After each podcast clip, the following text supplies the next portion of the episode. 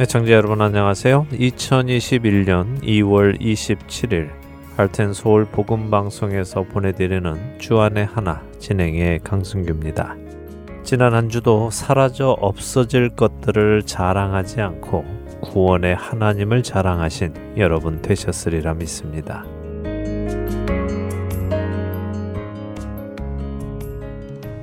최근 한국 뉴스를 접하다 보면 참 충격적이고도 믿기지 않는 뉴스들이 연속적으로 나오고 있습니다. 바로 어린아이들을 향한 학대 사건들인데요. 양부모에게 입양되었다가 입양된 지 9개월 만에 췌장이 절단되는 심각한 복부 손상을 입고 사망한 한 살 반의 정인양 사건이 알려지며 사람들의 공분을 사게 되었습니다. 그러나 또 얼마 지나지 않아 다섯 살짜리 의붓 아들을 밀어 머리를 대리석에 부딪히게 하여 사망에 이르게 한 40대 계부의 기사도 났습니다. 그리고는 10살짜리 조카를 물고문하여 숨지게 한 이모와 이모부의 소식도 들렸죠. 이렇게 충격적인 뉴스들이 나오는 가운데 또 하나의 끔찍한 소식도 들렸습니다. 한 빌라에서 3살짜리 여자아이의 시신이 사망한 지 몇 개월이 지난 후에 발견된 것입니다. 시신의 일부는 형체를 알아보기 어려울 정도로 부패했고 시신의 일부는 미라처럼 말라버린 상태로 발견되었죠. 더욱이 놀라운 것은 이 3살짜리 여자아이의 엄마가 딸을 집에 혼자 놓아두고 6개월 전에 이사를 갔다는 사실입니다. 경찰은 현재 아이의 엄마가 아이를 살해하고 혼자 이사를 한 것인지 살아있는 아이를 버려두고 이사를 한 것인지를 놓고 수사 중입니다. 아이들이 어른들에 의해 학대받고 죽어가고 있다는 소식이 끊이지 않고 이어지고 있습니다. 첫 찬양 함께 하신 후에 말씀 나누겠습니다.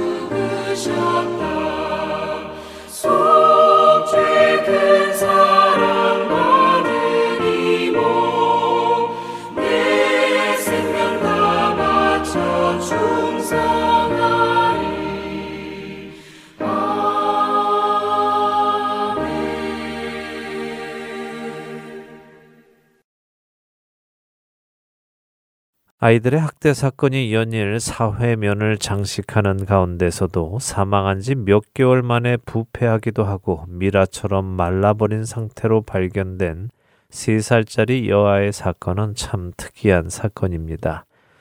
말씀드린 대로 아이의 엄마는 6개월 전에 이사를 갔습니다. 그 집에는 아이 홀로 있던 것이었죠. 경찰의 조사처럼 아이가 살해된 후 남겨진 것인지 살아있는 동안 남겨진 것인지는 잘 모르겠지만 6개월이라는 그 시간 동안 그 집에는 아이 혼자 있었습니다.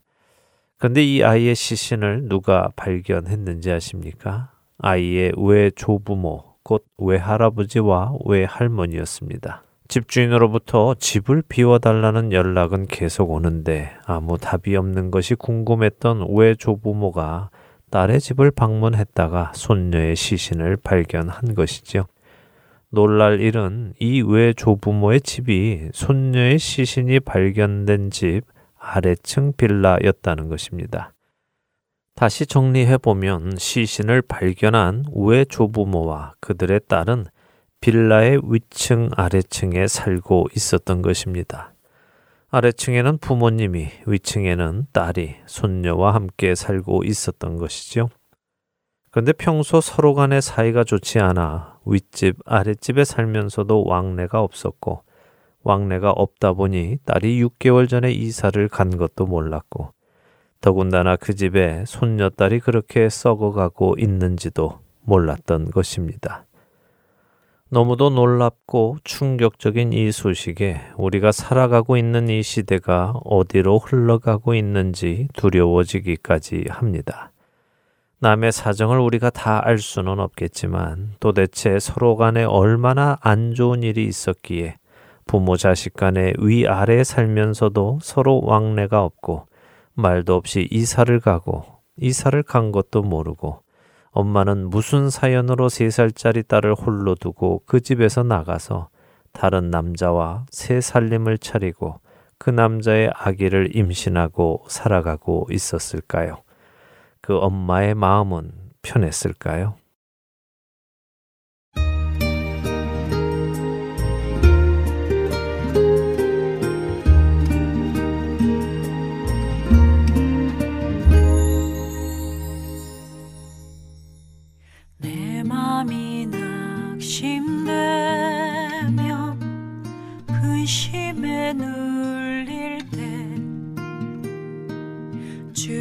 주께서 내게 오사 위로해 주시네. 가는 길 캄캄하고 괴로움 많으나 주께서 함께하며 내 짐을 지시네 그네가 내게 족하네 그네가 족하네. 이 괴로운 세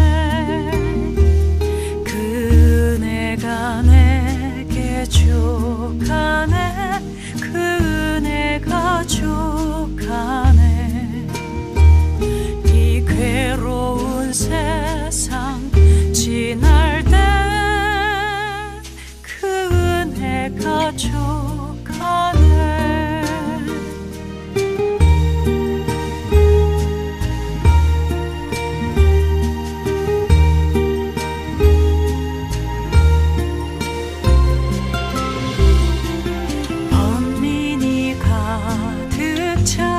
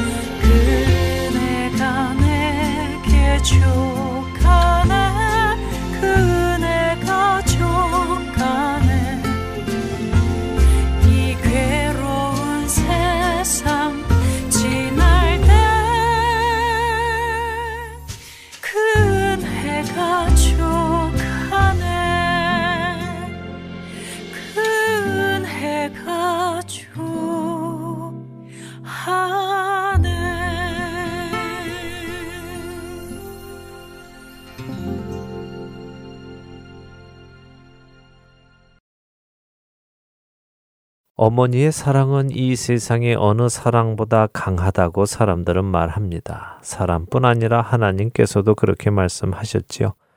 이사야서 49장 15절 상단에서 하나님은 이렇게 말씀하십니다. 여인이 어찌 그 젖 먹는 자식을 잊겠으며 자기 태에서 난 아들을 극률이 여기지 않겠느냐. 하나님의 말씀에 의하면 어머니는 자신의 젖 먹는 자식을 잊지 않고 자신의 자녀를 극률이 여기는 것이 너무도 당연한 것입니다. 그렇지 않을 수 없다고 하고 계시지요. 그런데 우리가 살고 있는 이 시대는 점점 이 기본적인 사랑마저도 사라져 가고 있음을 봅니다. 사실 어린 자기 자녀를 집에 버려두고 다른 남성이나 여성을 만나러 멀리까지 갔다가 자녀가 굶어 죽었다는 소식은 세계 여러 나라에서 요즘 쉽게 접할 수 있는 뉴스입니다. 또한 자녀들을 학대하여 죽음에 이르게 한 소식도 어렵지 않게 접할 수 있죠. 그러니 뉴스에 나오지 않고 학대받으며 살고 있는 아이들은 또 얼마나 많을까요? 지금 이 순간에도 어른들의 무자비한 폭력 앞에 고통 속에서 떨고 있는 아이들이 얼마나 많겠습니까? 하나님께서 그 아이들의 영혼을 지켜주시기를 기도하지 않을 수 없습니다. 또한 이러한 악이 멈추어지기를 기도하지 않을 수 없습니다. 근데 저는 이러한 상황 속에서 성경의 말씀들을 떠올리며 시대를 분별해야 하겠다 하는 생각도 듭니다. 예수님께서는 마태복음 24장 12절에서 세상 끝에 나타나는 징조 중의 하나를 불법이 성함으로 많은 사람의 사랑이 식어지는 것이다 라고 말씀하셨습니다. 같은 구절을 공동 번역은 또 세상은 무법천지가 되어 사람들의 마음 속에서 따뜻한 사랑을 찾아볼 수 없게 될 것이다 라고 하시지요. 사랑 중에 가장 강한 사랑이 자녀를 향한 어머니의 사랑인데 그 어머니의 사랑이 무너져 내리기 시작하는 징조가 여기저기서 보이고 있다면 다른 사랑들은 이미 더 많이 무너져 내렸다는 이야기이며 그만큼 우리의 시대는 사랑이 식은 세상 끝에 다가가고 있다는 증거일 것입니다.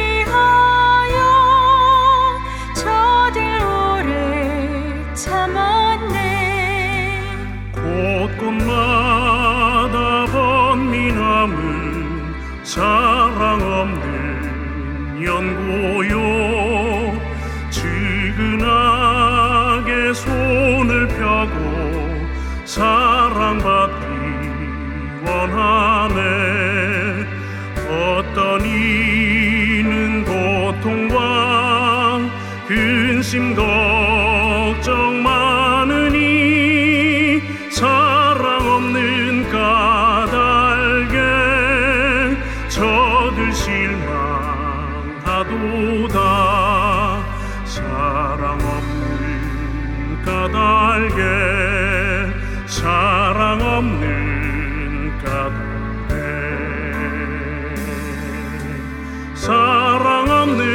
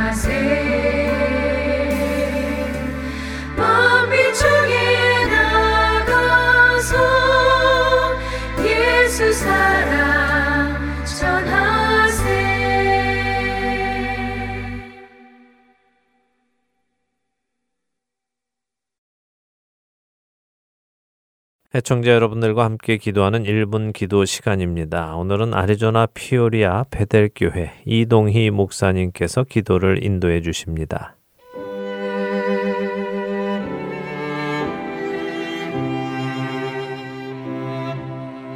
할테엔 서울 복음방송 1분 기도 시간입니다.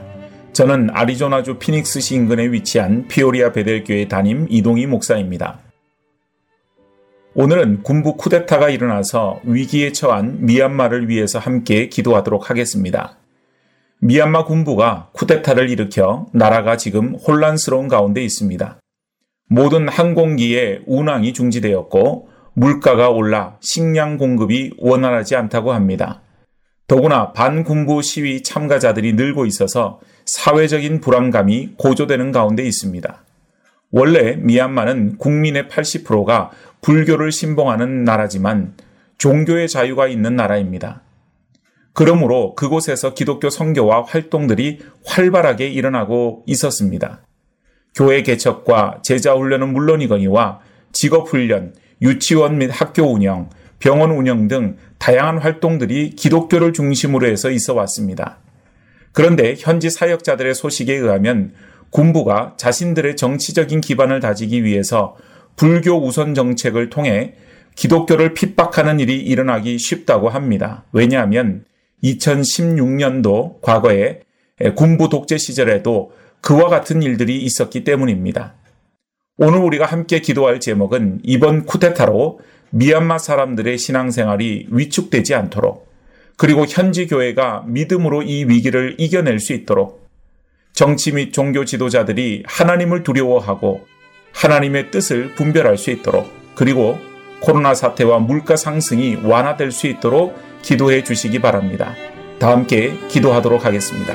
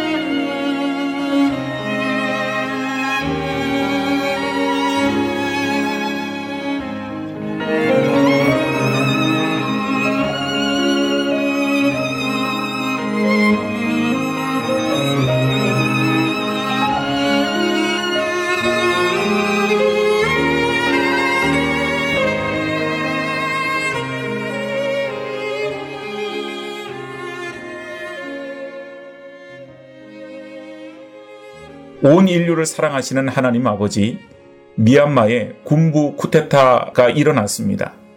민주적으로 세운 정권을 무너뜨리려 하고 반대하는 시위대에 무력으로 탄압하는 가운데 있습니다. 현재 많은 교회와 사역자들을 하나님의 손에 맡겨드리오니 하나님께서 지켜 보호하여 주시옵소서.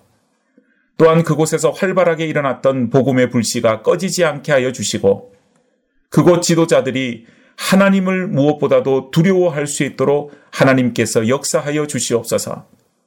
많은 백성들이 고통당하고 있는 코로나 바이러스나 물가 상승이 완화될 수 있도록 하나님께서 도와주시옵소서. 미얀마를 온전히 주님의 손에 맡겨드리며 예수님의 이름으로 기도드리옵나이다. 아멘.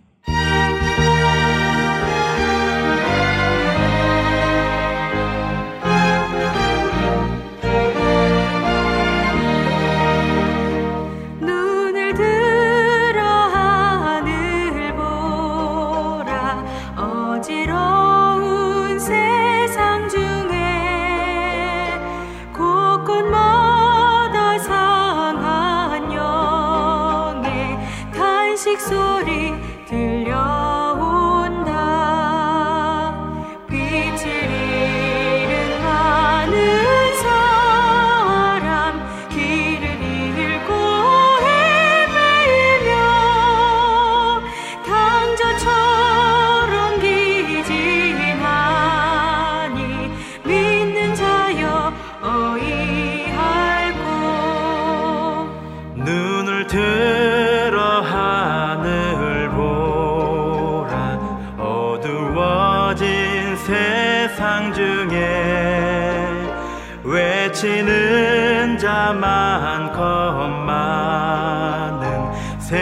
수는 말랐어라. 죄를 대속하신 주님 선한 일꾼 찾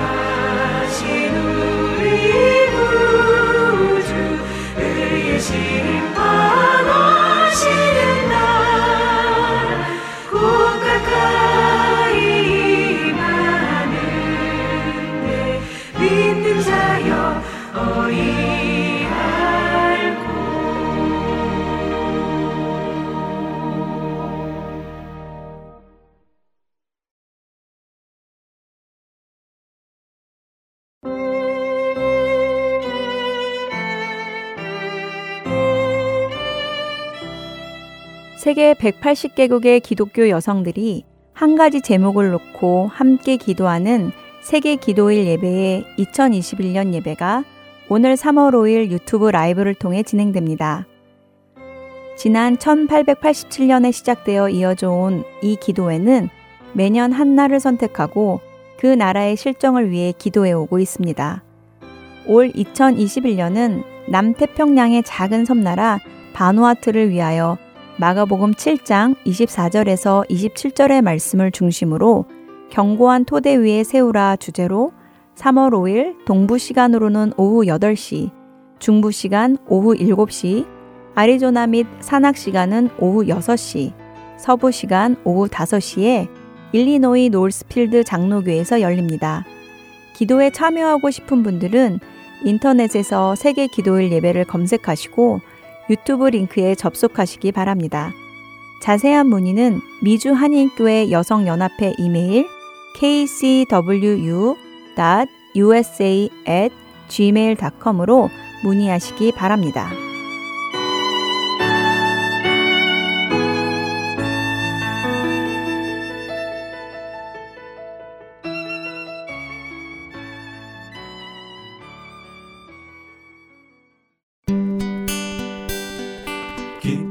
소식 사랑으로 땅끝까지 전하는 아랜소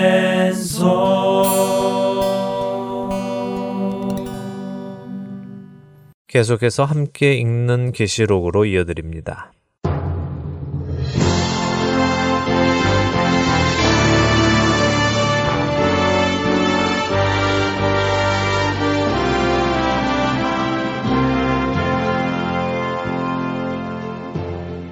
여러분 안녕하세요. 구원의 완성이 기록된 요한계시록을 공부하는 시간입니다. 함께 있는 계시록 진행의 김명아입니다. 네, 여러분 안녕하세요. 강승규입니다. 지난 시간에 천년 왕국 정리를 마치고 요한계시록 20장 7절과 8절을 살펴보았습니다. 네. 천년 왕국 동안 메시아이신 예수님께서 부활한 성도들과 친히 다스리며 하나님 나라를 보여주셨고 그 천년 왕국의 다스림을 받은 백성들은 천년 후에 잠시 노임받은 사탄의 미혹 앞에 자신들의 믿음을 증명해야 하는 때가 오는 것도 보았습니다. 그렇습니다. 우리의 생각에는 이처럼 친히 예수님의 다스림, 부활한 성도들의 다스림을 받았다면 실제로 보고 듣고 만져보았기에 다 믿을 것 같지만 그럼에도 불구하고 사탄의 미혹을 받으니 바다의 모래와 같은 많은 사람들이 사탄과 한편이 되어서 하나님을 향해 전쟁을 하려 하는 모습을 보았습니다. 네, 정말 안타까워요. 네, 안타깝죠. 그렇기에 지난 시간에도 말씀드렸지만 본다고 믿음이 생기는 것은 아닌 것입니다. 믿음은 나로 선택하게 하고 행동하게 합니다. 천년 왕국의 천년 동안 사탄은 무적행에 갇혀 있었습니다. 그래서 사람을 미혹할 수 없었죠. 천년 동안 예수님을 보고 부활한 성도들을 보던 사람들은 자신들 눈앞에 일어나는 일을 보면서 이것은 사실이다 하고 받아들였을 것입니다. 미혹이 없기 때문에 의심도 없지요. 그런데 천년이 지난 후에 사탄이 나와서 미혹을 해보니까 그동안 천년이나 보아왔던 것이 그저 그들의 지식에 지나지 않았음을 보여줍니다. 왜냐하면 이들이 사탄의 미혹에 빠져서 하나님을 대항하고 싸움을 하려 하니까요. 참된 믿음은 나로 어떤 상황에서도 하나님을 선택하게 하고 그 선택을 지키기 위해 행동하게 합니다. 저는 우리 시대의 성도님들이 이것을 잘 기억하시면 좋겠습니다. 우리도 늘 교회 안에 살고 성도들 사이에 살고 설교를 듣고 예배를 드리며 살기에 자신이 믿음 안에 있다고 생각하고 살 수 있습니다.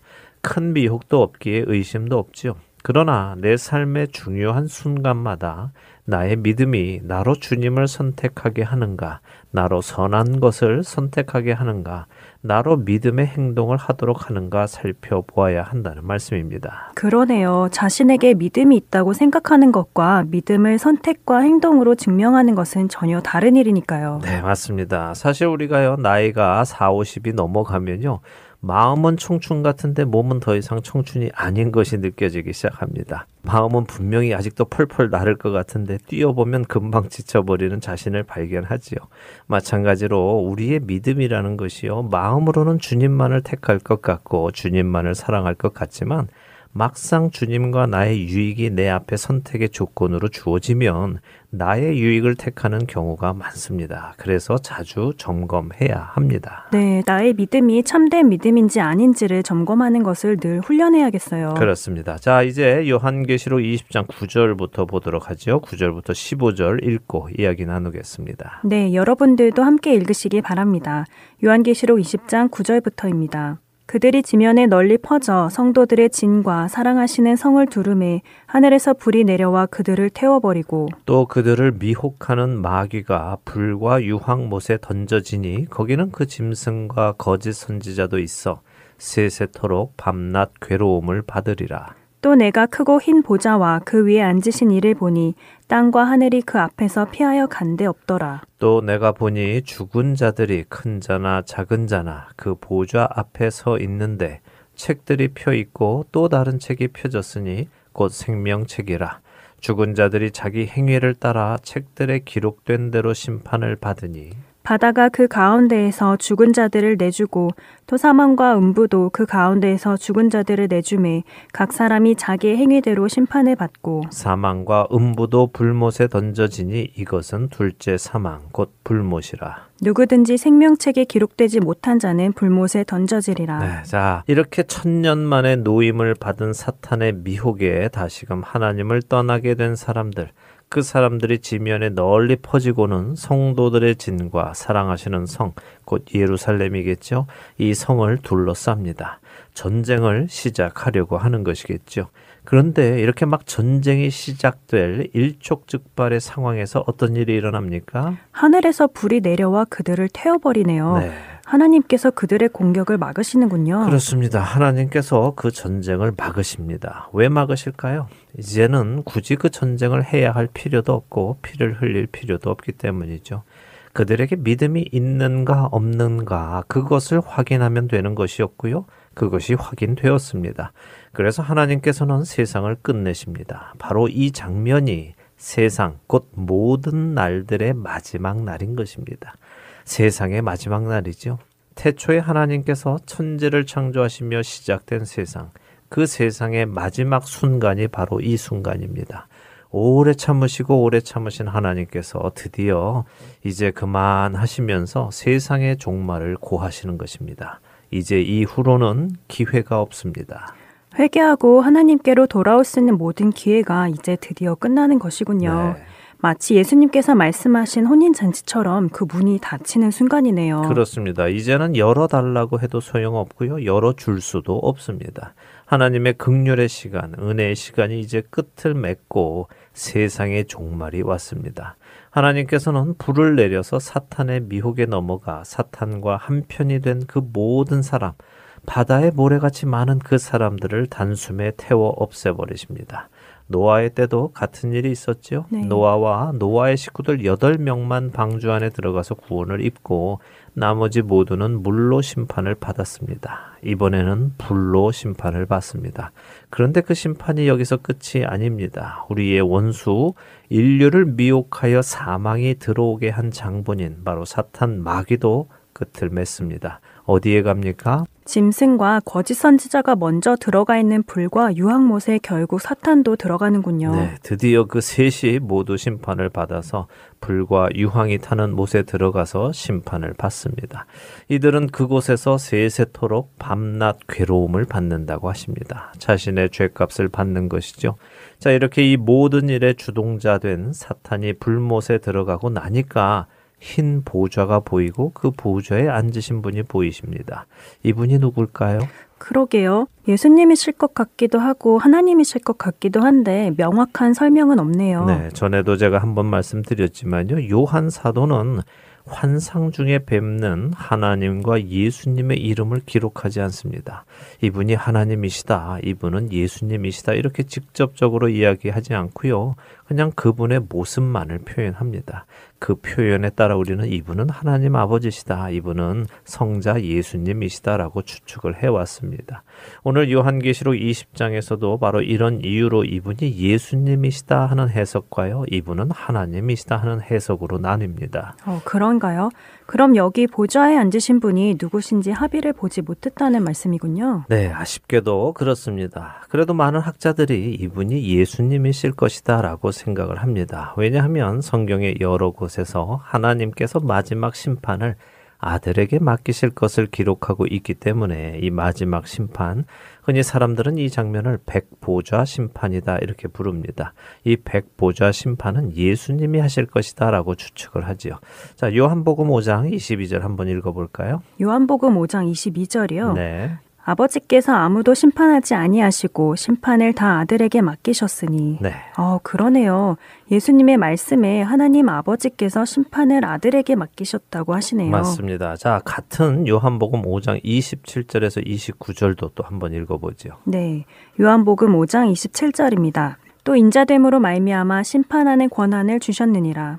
이를 놀랍게 여기지 말라. 무덤 속에 있는 자가 다 그의 음성을 들을 때가 오나니. 선한 일을 행한 자는 생명의 부활로, 악한 일을 행한 자는 심판의 부활로 나오리라. 네. 와, 바로 오늘 읽은 요한계시록 20장 끝부분의 이야기를 하고 계시는 것이네요. 네, 그렇다고 생각됩니다. 무덤 속에 있던 자들이 예수님의 음성을 듣고 부활로 나오는 그날이죠. 물론 우리가 지금껏 요한 계시록을 보면서 보좌에 앉으신 이에 대한 설명을 여러 번 보았는데 그때 그 보좌에 앉으신 분은 하나님이셨습니다. 예수님께서 두루마리를 건네 받으셨을 때도 보좌에 앉으신 하나님의 오른손에서 받으셨잖아요. 음, 그건 또 그러네요. 네, 또 구약의 기록에는 보좌에 앉으신 분이 하나님으로 계속 표현되고 있기도 합니다. 그래서 서로 다른 해석이 있기는 합니다만 저는 예수님의 요한복음의 말씀을 그대로 받아들이는 것이 옳다고 생각합니다. 그러나 성경이 명확히 단정짓지 않으시면 우리 역시 언제나 단정하지 않는 것이 옳죠. 자, 그분이 하나님이신지 예수님이신지 판단은 유보를 하고요. 대신 그분이 어떤 일을 하시는지를 살펴보죠. 먼저는 이분 앞에서 땅과 하늘이 피하여 간데 없더라라고 합니다. 하늘과 땅이 사라져 없어졌다는 말씀인가요? 네, 그렇습니다. 흔적조차 없이 사라져 버립니다. 왜 그럴까요? 여기 아주 간단하게 한 문장으로 땅과 하늘이 그 앞에서 피하여 간데 없더라라고 되어 있지만요. 이 말씀은 정말 중요한 말씀을 우리에게 해주고 계시는 말씀입니다. 그것이 무엇이냐? 그것은 바로 세상이라는 것. 하나님이 처음 창조하신 천재는 목적이 있었는데 그 목적이 다 했기 때문에 이제는 필요가 없다는 것입니다. 그래서 사라진 것이죠. 그렇다면 그 목적은 무엇일까요? 지금 이렇게 보면 결국 하나님의 구원의 완성을 위해 천지를 창조하셨었다는 말씀이 되는 것인가요? 그렇죠. 제가 다른 프로그램에서 종종 하나님께서 천지를 창조하신 구절 창세기 1장 1절을 설명을 해 드렸던 적이 있습니다. 태초에 하나님이 천지를 창조하시니라 라는 이 말씀은 하나님께서 어떤 목적을 가지고 일을 시작하셨는데 그 시작이 천지를 창조하시는 것으로 시작되었다라는 의미로 설명을 드렸습니다. 사람들이 흔히 생각하듯이 하나님께서 천지를 창조하셨는데 사람이 죄를 지어서 하나님의 계획이 망가졌고 하나님께서는 망가진 세상을 어떻게 고칠까 이런저런 방법을 써보다가 결국에는 그 아들을 보내서 구원하셨다 하는 것이 아닙니다. 그런 관점으로 보는 것은 미래를 알지 못하는 인간의 관점에서 보는 해석이고요. 하나님은 모든 것을 아시는 전지전능하신 하나님이십니다. 그렇죠? 그렇죠. 하나님이 모든 것을 미리 알고 계시기에 하나님께는 실패가 없고 놀라실 일도 없죠. 그렇습니다. 바로 그런 하나님, 모든 것을 아시는 하나님께서 이미 어떤 일이 일어날 것을 아심에도 불구하고 이 일을 시작하셨다는 것은 이 일이 그만한 가치가 있는 일이고 그 일을 통해서 반드시 이루시려는 일이 있었기 때문인 것이죠. 그리고 그 일은 무엇이냐? 성부, 성자, 성령 하나님과 그분을 사랑하는 그분의 백성이 영원히 기쁨 속에서, 즐거움 속에서, 완전함 속에서 교제하며 살아가는 일입니다. 하나님께서는 그 자기 백성을 추려내는 그 일을 하시기 위해서 천지를 창조하셨고 이제 그 백성을 모두 추려내셨기 때문에 더 이상 처음 만들었던 세상 하늘과 땅은 필요가 없는 것입니다. 그래서 그 하늘과 땅은 사라져 없어진 것이죠. 그리고 놀라운 일이 일어납니다. 어떤 일입니까? 죽은 자들이 큰 자나 작은 자나 다 나와서 자신들의 행위를 따라 기록된 대로 심판을 받는다고 하시네요. 네. 또한 바다가 그 가운데에서 죽은 자를 내어주고 사망과 음부도 죽은 자를 내어준다고 하시고요. 그렇습니다. 자, 창세 이래로 이 땅에 살다가 죽은 모든 자들이 하나님 앞으로 나오는 것입니다. 이것이 둘째 부활입니다.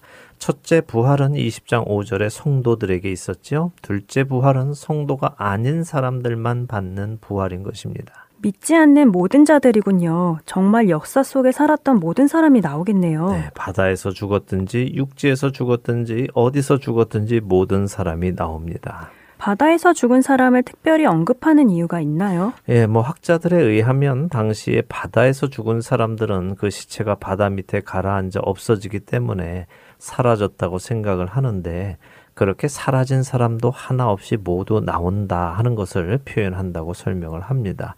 근데 저는 또 개인적으로 노아의 시대에 먼저 심판받았던 자들까지도 모두 포함해서 다 나오는 것이라고 이해를 합니다. 어쨌든 중요한 것은 단 한 명도 제외되지 않고 모두 나와서 심판을 받는다는 것이죠. 그런데 그 심판은 각 사람에게 각각 다르게 심판이 주어집니다. 각각 다르게요. 심판에 크고 작음이 있다는 말인가요?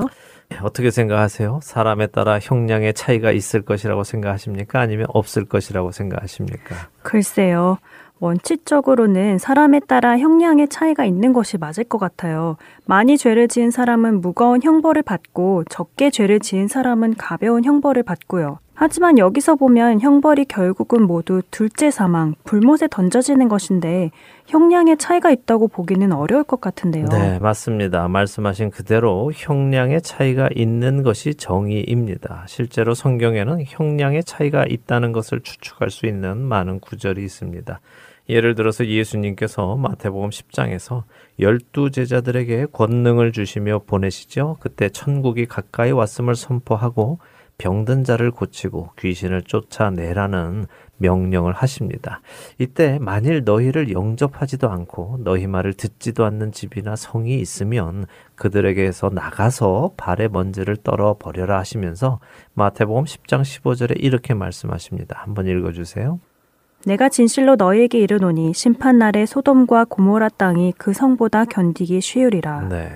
예수님의 제자들이 전하는 복음을 영접하지도 않고 듣지도 않는 자들에게 오는 심판이 소돔과 고모라가 받는 심판보다 더 무겁다는 말씀이군요. 네, 그런 말씀이죠. 자, 이번에는 또 누가복음을 한번 볼까요? 누가복음 12장 46절에서 48절에 예수님께서 이런 비유를 해 주시는데요. 한 절씩 읽어 보겠습니다. 제가 먼저 읽을게요. 생각하지 않은 날 알지 못하는 시각에 그 종의 주인이 이르러 엄히 때리고 신실하지 아니한 자의 받는 벌에 처하리니 주인의 뜻을 알고도 준비하지 아니하고 그 뜻대로 행하지 아니한 종은 많이 맞을 것이요 알지 못하고 맞을 일을 행한 종은 적게 맞으리라 무릇 많이 받은 자에게는 많이 요구할 것이요 많이 맡은 자에게는 많이 달라 할 것이니라 그러네요. 여기도 더 많이 맞는 종이 있고 적게 맞는 종이 있네요. 차등이 있기는 있군요. 네, 성경에 보면 그렇다는 것입니다. 그러나 우리가 구체적으로 다 같이 불못에 들어가는데 어떤 차등이 있을까 하는 것은 모르지요. 뭐 더 뜨겁거나 덜 뜨겁거나 할 수도 있을 거고요. 불 한가운데 들어가거나 가장자리에 가거나 할지도 모르죠. 그러나 성경은 그런 말씀은 하지 않으십니다. 여기서도 중요한 것은 각 사람이 자기 행위대로 심판을 받는다는 것입니다. 각자의 행위가 다 적힌 책이 펼쳐져 있다는 것이죠. 그래서 자기가 한 일에 대해 철저하게 심판을 받는다는 것입니다. 그리고 그 곁에 생명책도 함께 펼쳐져 있습니다. 비록 죄를 지었어도 그 이름이 생명책에 기록된 사람이라면 무죄 선고를 받겠지요. 예수님께서 죄값을 치루어 주셨으니까 말입니다. 아, 이날이 바로 그날이군요. 이날 예수님을 통해 자기 이름이 생명책에 기록되면 무죄 선고를 받는 것이 사실이라는 것을 깨닫는 자들은 정말 후회할 것 같네요. 네, 통곡하며 후회하겠죠. 또 어떤 이들은 예수님의 말씀대로 이를 갈며 후회할 것입니다. 자, 중요한 것은 무엇입니까? 살아 있을 때 아직 기회가 있을 때 예수님의 복음을 믿는 자들, 자기 죄를 회개하고 예수님을 통해 하나님의 자녀가 되어 자기 이름이 생명책에 기록된 자들은 이날에 이 심판에서 아무런 영향을 받지 않는다는 것입니다. 부디 이 귀한 복음, 생명의 복음을 받아들이는 사람들이 늘어나기를 바랍니다. 아멘. 지금 이 시간 이 방송을 듣고 주님을 영접하는 사람들이 있기를 소망합니다. 네, 아멘입니다. 자, 이렇게 심판을 받자 사망과 음부도 불못에 던져집니다. 왜 그렇습니까? 아까 하늘과 땅이 사라진 것과 마찬가지 이유입니다. 이제 더 이상 사망도 필요 없고요. 죽은 자들이 감금되어 있는 음부도 필요 없게 됐기 때문이죠. 이 두 번째 사망 이후로는요, 다시는 사망이 없습니다. 사망이 없으니 사망한 사람들이 가 있는 음부도 필요 없습니다. 그래서 다 불못에 던져집니다. 이것이 얼마나 멋진 일입니까? 다시는 사망도 없고 음부도 없다는 것이 말입니다. 자, 20장 15절은 아주 중요한 말씀. 누구든지 생명책에 기록되지 못한 자는 불못에 던져지더라 라는 말씀으로 마무리됩니다. 요한계시록이 전하는 가장 중요한 메시지 중의 하나입니다. 이것이 예수님께서 요한 사도를 통해 교회에 편지를 하라고 하신 목적이기도 합니다. 당시 요한의 이 편지를 읽는 사람들의 마음에 큰 용기가 생겼을 것 같아요. 아, 내 믿음이 흔들리고 있었는데 이제 마음을 다시 붙잡고 믿음 안에서 굳건히 서야겠다. 이런 다짐을 했을 것 같아요. 그럼요. 잠시 이 땅에서 내 목숨을 조금 더 연명하자고 예수님을 배신해서는 안 되겠구나. 그 끝은 이렇구나. 그래. 예수님을 신뢰하고 죽음도 두려워하지 말자 하는 다짐을 하게 되었을 것입니다. 자, 그리고 그런 다짐을 할 이유는 이렇게 불못에 던져지지 않는 것만은 아닙니다. 이제 21장에 가면 약속의 말씀들이 있기 때문이죠. 사실은 그것들이 더 큰 위로를 주고 용기를 줄 것입니다. 이제 다음 시간부터 요한계시록 21장을 보도록 하겠습니다. 네, 오늘 심판의 날을 보았어요. 믿지 않는 이들에게는 통곡의 날이겠지만 믿는 사람에게는 정말 가슴 벅찬 날이 될 것이라는 생각이 들면서 저도 믿음을 굳건히 해서 살아야 하겠다는 다짐을 해보게 됩니다. 청취자 여러분들도 같은 은혜 받으셨으리라 믿고요. 저희는 다음 주에 다시 찾아뵙겠습니다. 네, 한 주간도 주 안에서 승리하시는 여러분 되시기 바랍니다. 안녕히 계십시오. 안녕히 계세요.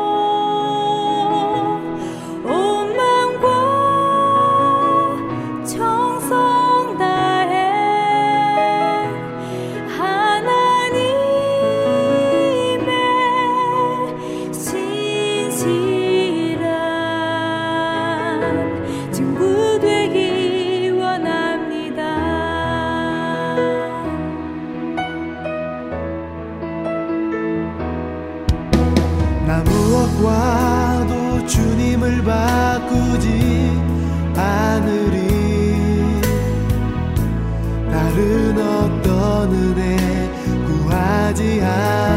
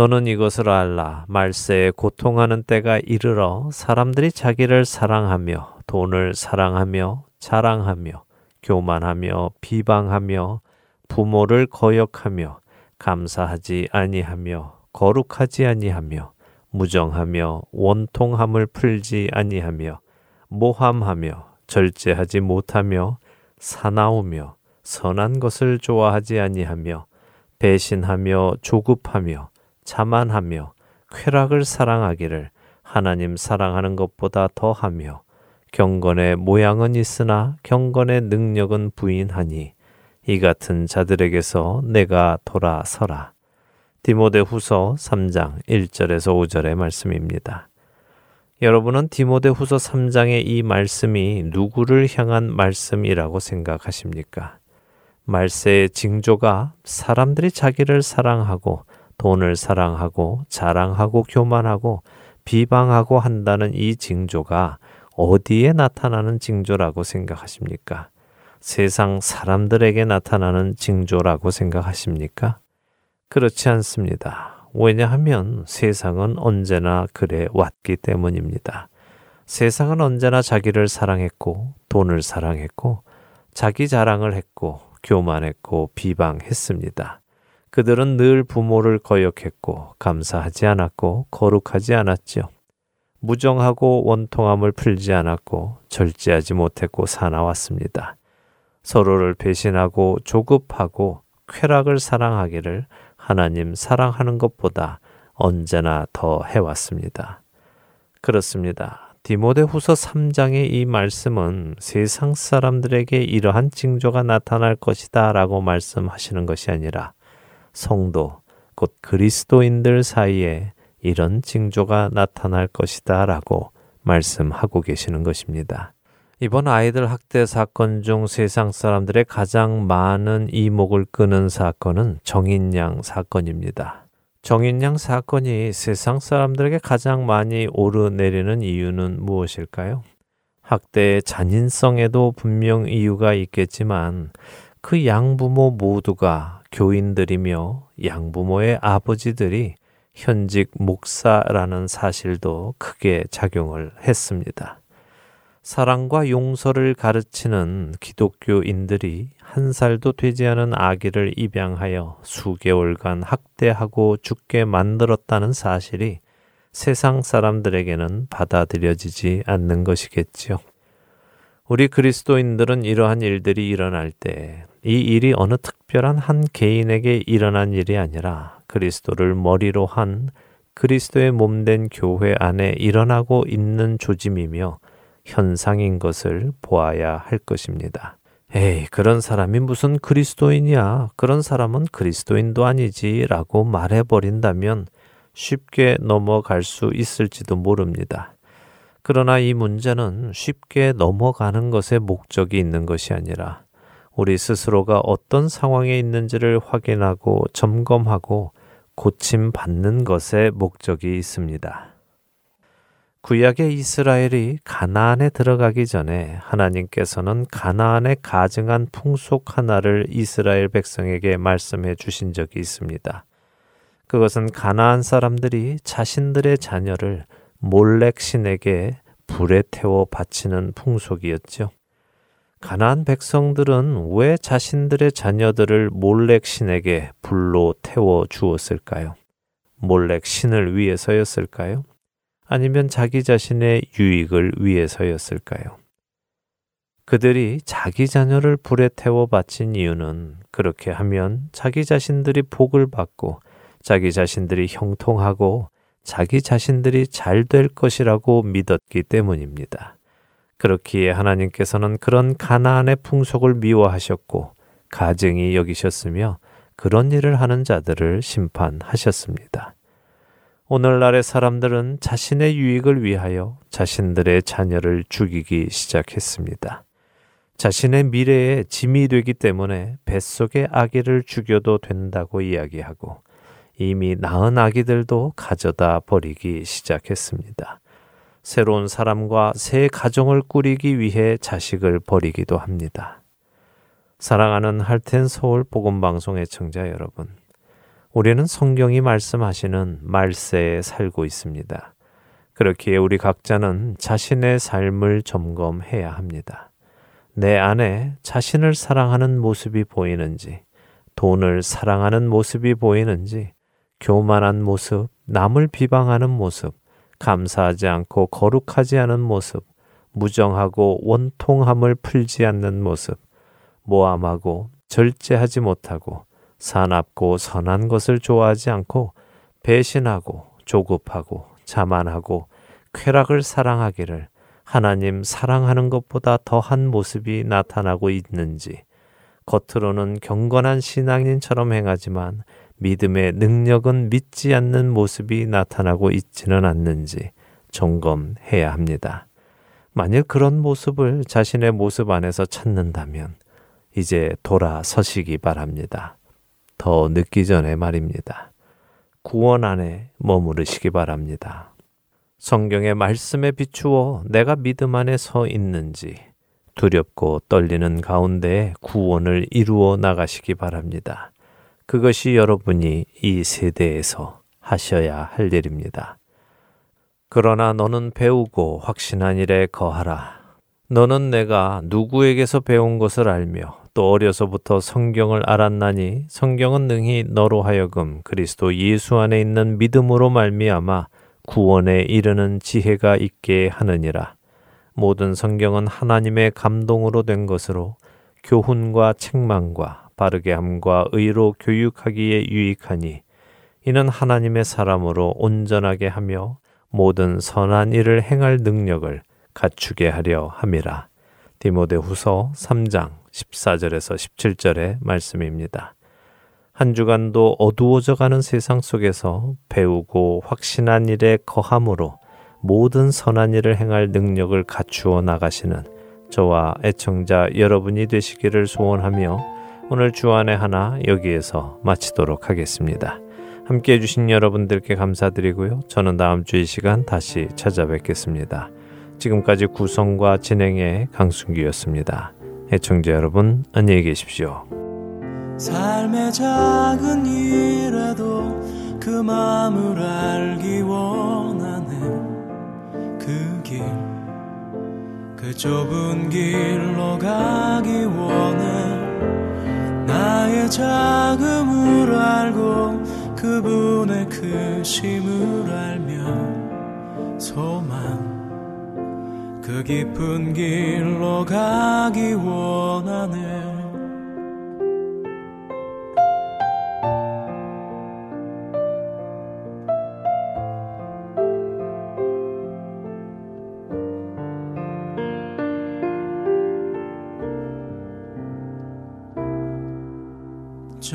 높이 솟은 산이 되기보다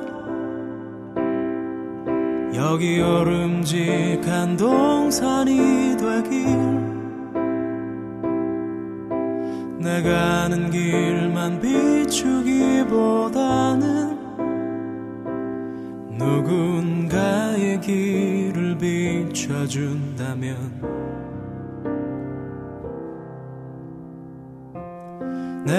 노래하듯이 또 내가 얘기하듯이 살길.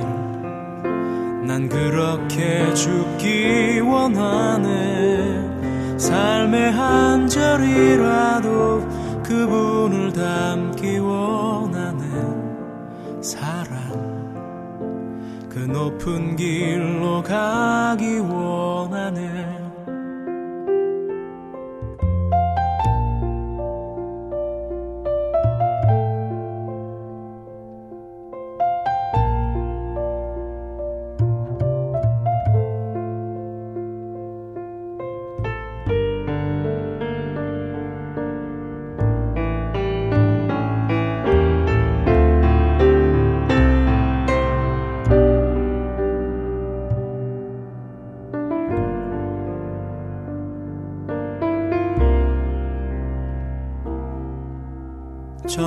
저 높이 솟은 산이 되기보다 여기 오름직한 동산이 되길. 내가 아는 길만 비추기보다는 누군가의 길을 비춰준다면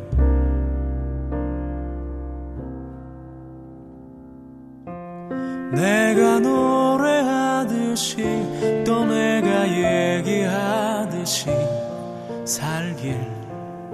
난 그렇게 죽기 원하는 삶의 한 절이라도 그분을 닮기 원하는 사랑 그 좁은 길로 가